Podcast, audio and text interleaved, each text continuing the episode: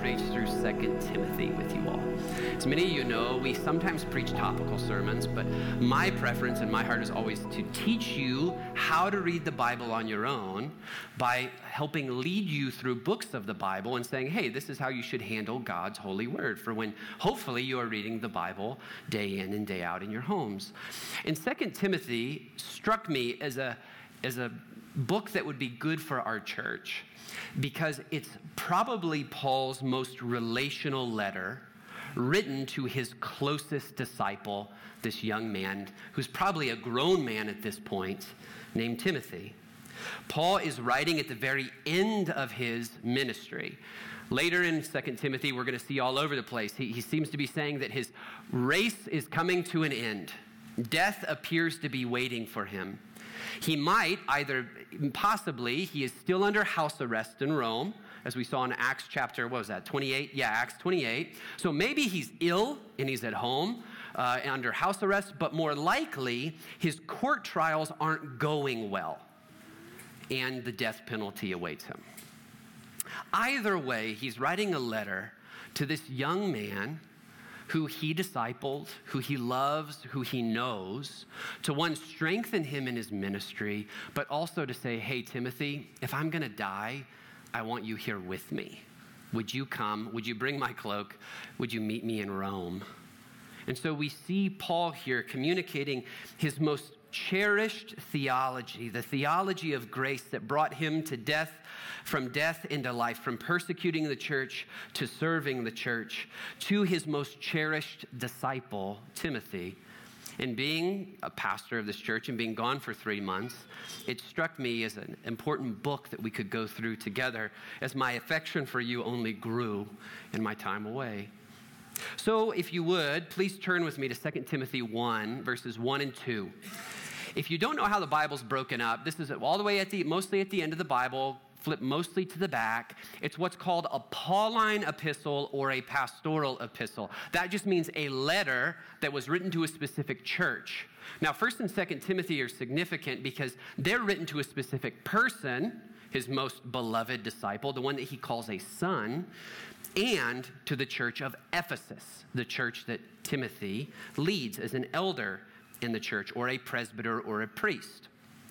Now, some of you might be wondering, okay, is Tim just skipping First Timothy? Shouldn't, like, is that like skipping to the end of the book? Or is that like, you know, none of us like the new Star Wars movies, right? So is it, I'm just gonna skip to the real ones from the 80s, right? You should be allowed to do that in Star Wars, but you shouldn't do that with the Bible. No, it's, it's, it's not, that's not how the Bible's broken up. These are very specific letters written in distinct settings or uh, distinct moments in the history of the church covering distinct topics. So I thought it fitting to cover 2 Timothy for the season of our church, but that doesn't mean that we're skipping 1 Timothy or that we won't ever cover it one day. So I just want to clear that up. It would be like saying you can't preach Luke unless you preach Mark. Okay? No. We can preach 2 Timothy here together. Now, what I'd like to do today is to look at the greeting of 2 Timothy because Paul often has a great deal of theology going on in his greetings. And the greeting of 2 Timothy is very similar to the greeting of 1 Timothy. So I want to look at three things. First, Paul's ministry to the church and how he understands his role to this church. Second, I want to look at the familial relationship of Paul in Timothy. He calls him a son. And third, I want to look at this word mercy that he brings in. Paul often talks about grace and peace when he begins a letter. But in this letter and in 1 Timothy, he brings in the word mercy. So, why might Paul be doing that? Why might mercy be on his mind, particularly towards the end of his life? So, if you would, please turn with me to 2 Timothy chapter 1. Paul, an apostle of Christ Jesus, by the will of God, according to the promise of the life that is in Christ Jesus. To Timothy, my beloved child, grace, mercy, and peace from God the Father in Christ Jesus our Lord. First, let's look at this, this word, this apostolic ministry of Paul by the will of God. So he has an apostolic ministry by the will of God. Now, in the ancient world, there was no return address. So you had to begin your letter by stating your authority. Upon what grounds does Paul have any right to write this letter? You know, if you get a letter in the mail and, it's, and it clearly is junk mail, what do you do? You throw it in the trash, right? But if it has a very clear uh, government emblem on it, maybe from the IRS, you figure, you're one, your heart sinks, right? Oh no, what bad news is this bringing me? And you open it up rather quickly, right? Because the IRS has a right to demand that you read their letters immediately, whereas spam mail doesn't. Paul is here saying, hey, you need to read the letter I write because I'm an apostle. Now, this word apostle is notoriously difficult to untangle. And there are many different understandings of how we understand the apostolic ministry of the early church. Now, the two offices of the church are rather clear right? A presbyter, or what some call elder, or what some call priest, or what some call pastor. I wish we all just had one word for that. That's an ordained office that Timothy carries. That's someone who is responsible for word and sacrament and church discipline and church care. Deacons are servants of the church. Um, but what are apostles? Some believe apostles are the early form of bishops. Uh, they have a responsibility to be pastors of pastors, presbyters of presbyters, and they go around like Paul, leading people like Timothy. That's a plausible reading. I'm not sure I buy it, but that's a plausible reading. Um, I, I, think it's a plausible reading. Some people would say it's simply someone that starts new churches. An apostolic ministry is someone who pioneers the church. That's a plausible reading as well, because what do we see the apostles doing? They start churches all over the place. But I think probably the clearest reading, at least the safest reading that I can come to, and the church is often taught, primarily taught, is that it's just a member of the 12. Someone that Jesus Christ specifically called to witness his ministry and to proclaim his ministry to the world. But some complications occur when that is understood as an apostle, because one, uh, you know, James is considered an apostle, we see that later, but also the apostle Paul.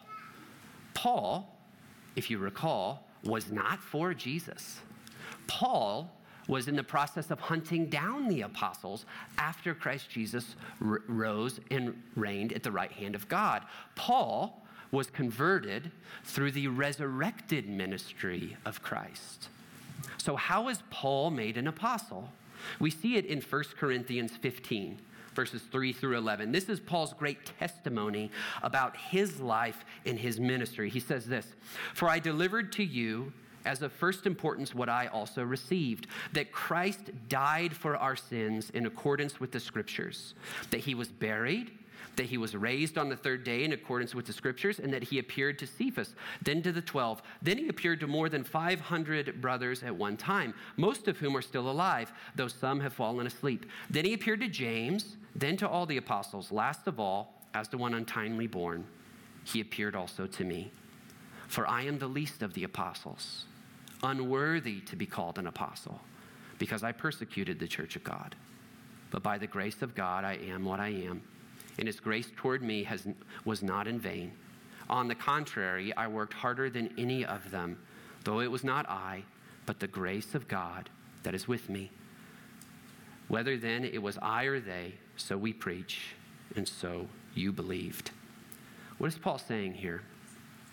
He is counted among the apostles, not by any worth within himself, not because he read his way into realizing Jesus was the Messiah, not because he reasoned his way there, not because of any particular righteousness within himself. Rather, he calls himself the least amongst the apostles.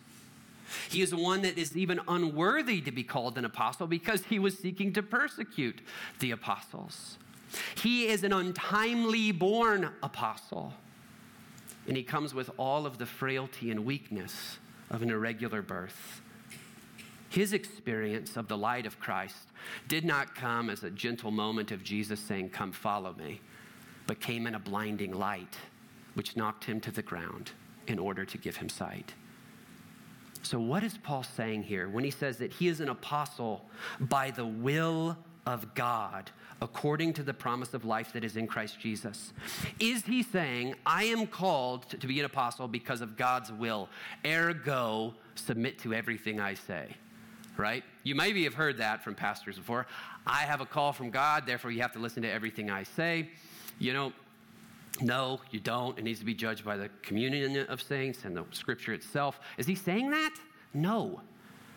What he is communicating is that it is only by the will of God that a man like him could ever be called a follower of God, let alone an apostle. He was one who sought to destroy the church, not build it up. He was one who sought to tear down the work of Christ, not to build upon the work of Christ. And yet, by God's grace, by God's will, he took a man in sin and in death, and he brought him to life. And this is the ministry that Paul carried with him all of his days a ministry of grace, a ministry that proclaimed that God does not call the worthy, that he does not call the righteous, but he calls sinners into life. This is why in 1 Timothy 1 15, he says this The saying is trustworthy and deserving of full acceptance that Christ Jesus came into the world to save sinners, of whom I am the foremost. What is Paul's apostolic authority built upon? The grace of God that called a man who was in death and brought him into life. And this was the only word that Paul proclaimed to the church of Ephesus or the church of Rome or the church of Philippi. And it is still the word that he proclaims today in glory that Christ Jesus came to save sinners. Some of you think that your past disqualifies you from proclaiming the word of God to a lost and a broken world. And what I want to tell you, it is precisely your past that qualifies you to proclaim a word of hope to a lost and a broken world. Our God loves to work through sinners. Our God loves to work through those that have been humbled by his grace and live all of their days clinging to him and to him alone. I hope you know that that's the only way I can be a priest in this church. It's the only way I can stand before you. It's the only way you can stand before one another, purely by the grace of God. First, we see Paul's self understanding. He is one that is called by grace.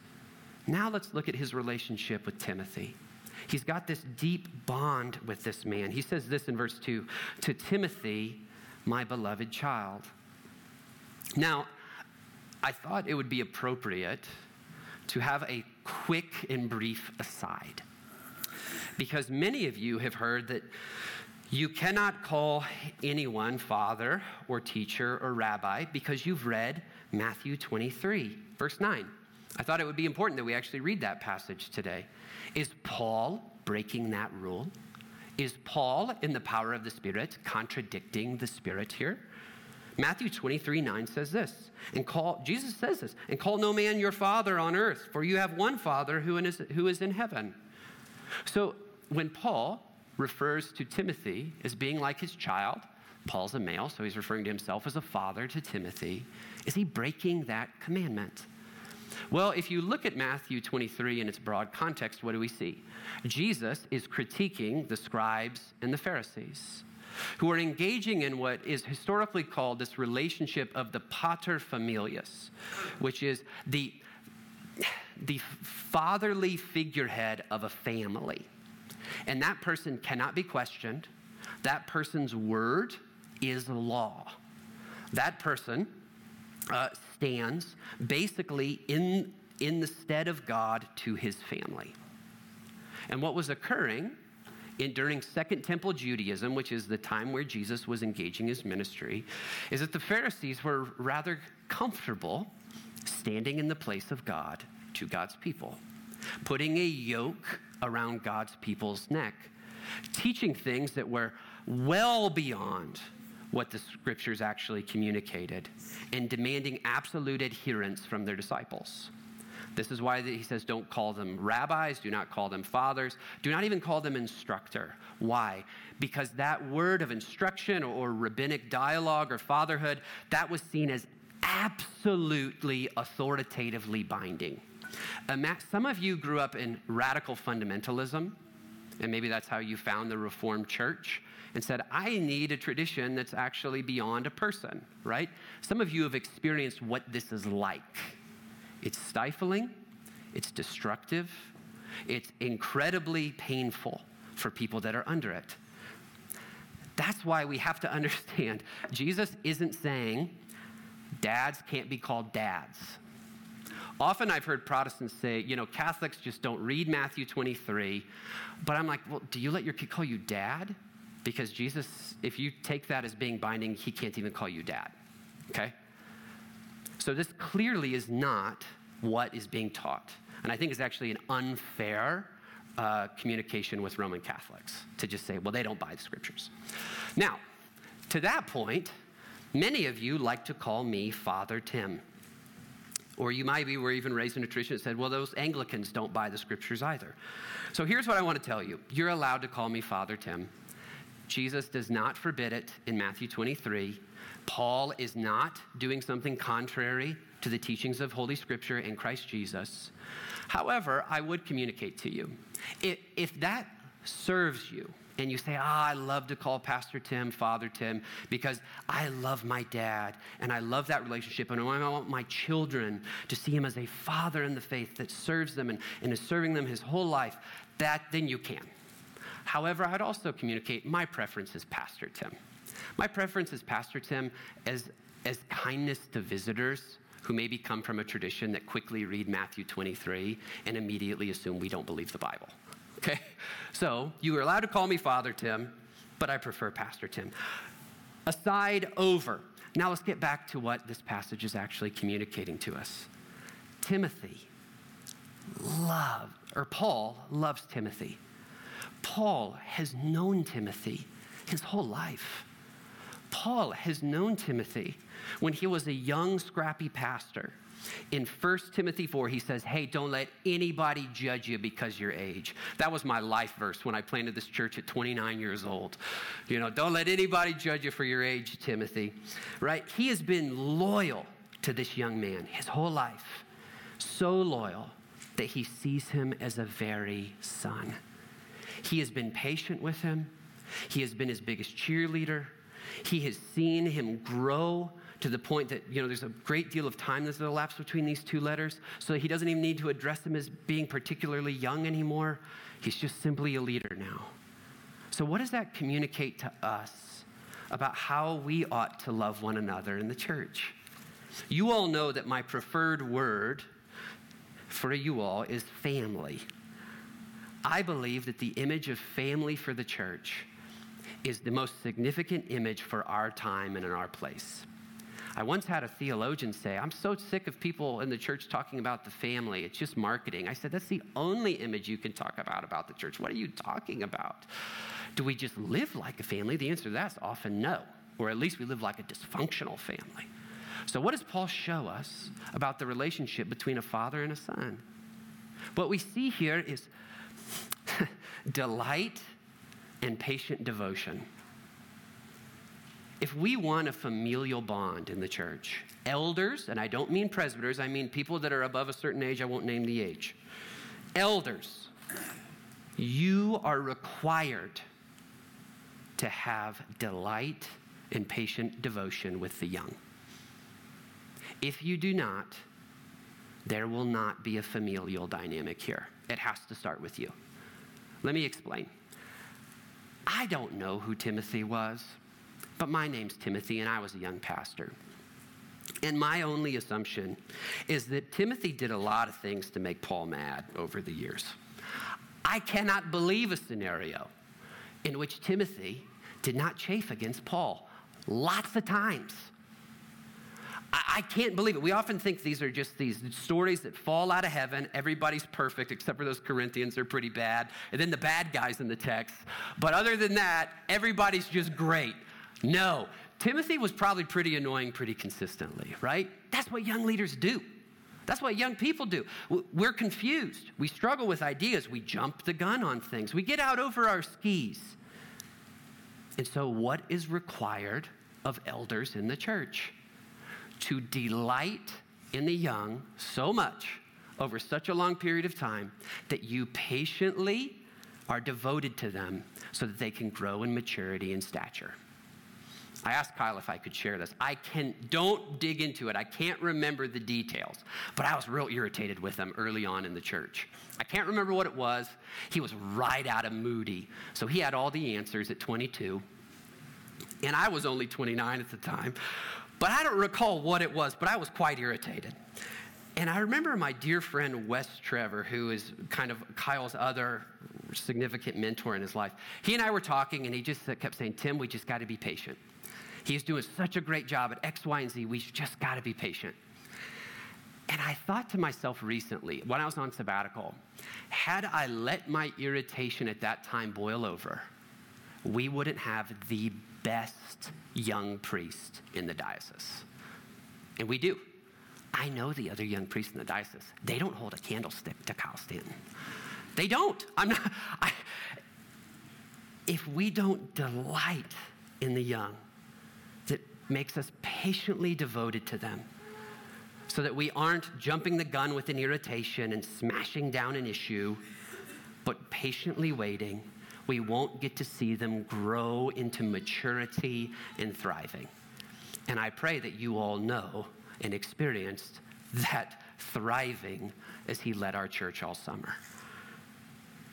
Delight in the youth, commit to the youth, be patient with the youth. If not, we won't have a family dynamic in the church. Now, second, I want to talk to the parents here for a moment. And I am running low on time. Parents, I'm going to go quick on this one. You already know what I'm going to say. If you want your children to experience the joy of the communion of saints in the family of the church, you cannot expect them to build bonds in the church if you bring them occasionally. It won't happen. It won't. When I go home to my little town of Richmond, Indiana, and I visit my little Presbyterian church, what do I experience? People coming up to me and giving me huge hugs. How are you doing? How are the kids? Why? Because they've known me my whole life. They've known me longer than you've known me. 19 years in that little church where they poured into me, into my family. But it's because I was there. We are in a time where we have more opportunities than ever before. And therefore, it will require a greater commitment than ever before to prioritize the communion of saints. There is one person to this day that's graduated from our you know, church and, and gone on to life, and I still meet with him. And he's struggling in life right now. And I often tell him, listen, I've known you since you were a child, and you're a man now.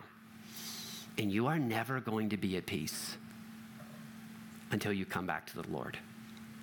And I don't want you to be at peace until you come back to the Lord. This isn't who you are. This isn't the man I know. You have wandered far from the people of God, and you are haunted by the Holy Spirit. He has ceased to be a comforter to you. He is a haunting to you because he is pulling you back home. And we are here waiting for you when that moment happens. And I am utterly confident it will. And you know why he keeps meeting with me? It's because I've known him since he was a boy. And I want that for each of your children. But like no time in church history, there are things that are good things that are going to rival your energy and your time with the people of God. And my prayer for you is that you would put your flag in the ground and say, as a family, we will limit ourselves in order to go deeper with God's people because that's what it's going to require in today's church.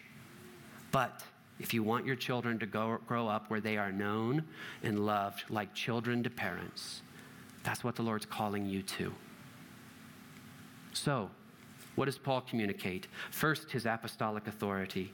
Second, this familial bond of love in the church. And then finally, I want to look at mercy. Look back with me. Paul, an apostle of Christ Jesus, by the will of God, according to the promise of the life that is in Christ Jesus, to Timothy, my beloved child, grace, mercy, and peace from God, the Father in Christ Jesus, our Lord. Now, Paul, like I've communicated, he often begins with grace and peace, right? This is the, this is the image of his ministry. God's grace brings us into peace with God. It is not by our works, it is not by our adherence to the law, it is only by his direct will to bring us out of death and into life. But here he also talks about mercy. Mercy that our God saw us in our suffering and chose to not leave us there. Mercy, this posture of God towards us, out of which grace flows. Mercy, this great image of the cross that our merciful God did not leave us in suffering, but took our suffering upon himself. And it's not in the text, but I can't help but wonder because I've experienced this with people who have gone through suffering that the mercy of God towards the end of life becomes so significant because Paul is about to die. He knows he's about to die. We're going to see later in 2 Timothy, his friends have abandoned him. He's alone. So much so that he has to reach out to his friend at, town, at a town really far away to say, Would you at least come and sit with me while I'm dying? If any time in his life that he would doubt the mercy of God, it would be right here. And yet, what is upon his lips? God's mercy. It is my responsibility as your pastor to prepare you for death. We've actually lost sight of that in the church. Maybe the church did a too good job of that for so long that we forgot to teach people how to live. But now all we talk about is how to live, and we forget, frankly, because we don't want to believe we're going to die. And many of you know this church was planted in a state of my personal grief and other people in this church who faced unexpected, untimely, tragic deaths. And many of us haven't experienced that. We haven't experienced that moment in which a cataclysmic shift occurs. Everything's going fine, and then your whole world is turned upside down. Paul is out preaching the gospel, and now he's in prison, and his time is drawing to an end. The way maybe he thought his life was going to occur, conclude is not happening. And yet, he can still hold on to the mercy of God. When the friends of Job say, curse God and die, the Christian says, the cross of Jesus Christ has not changed despite my circumstances. The mercy of God is new every morning. If he has proclaimed he has formed me to the very point that his son died on my behalf, how could I doubt even now that God is merciful even to me? And the Christians that I have known who knew that deeply were the ones who were able to face the greatest suffering with both peace but a clinging to God amidst it. Do you know the mercy of God so deeply that you don't doubt his mercy even in the midst of your greatest trial? This is what Paul communicated with his very life. This is his gospel of grace that he teaches us that Jesus Christ has been for us is for us and will be for us, and therefore God's mercy forever reigns in our lives. Let's pray. Lord Jesus, we thank you that you are merciful to us. We thank you that by your cross you have brought us into life. Lord, would we cling to your mercy and see your mercy all of our days? Lord, would you form a family here? A family of devotion and patience, of delight in one another as gifts that you gave us. Lord, would you form parental bonds of love in this place so that our children and our parents would know the great love of God to the glory of your name. Father, Son, and Holy Spirit, we pray. Amen.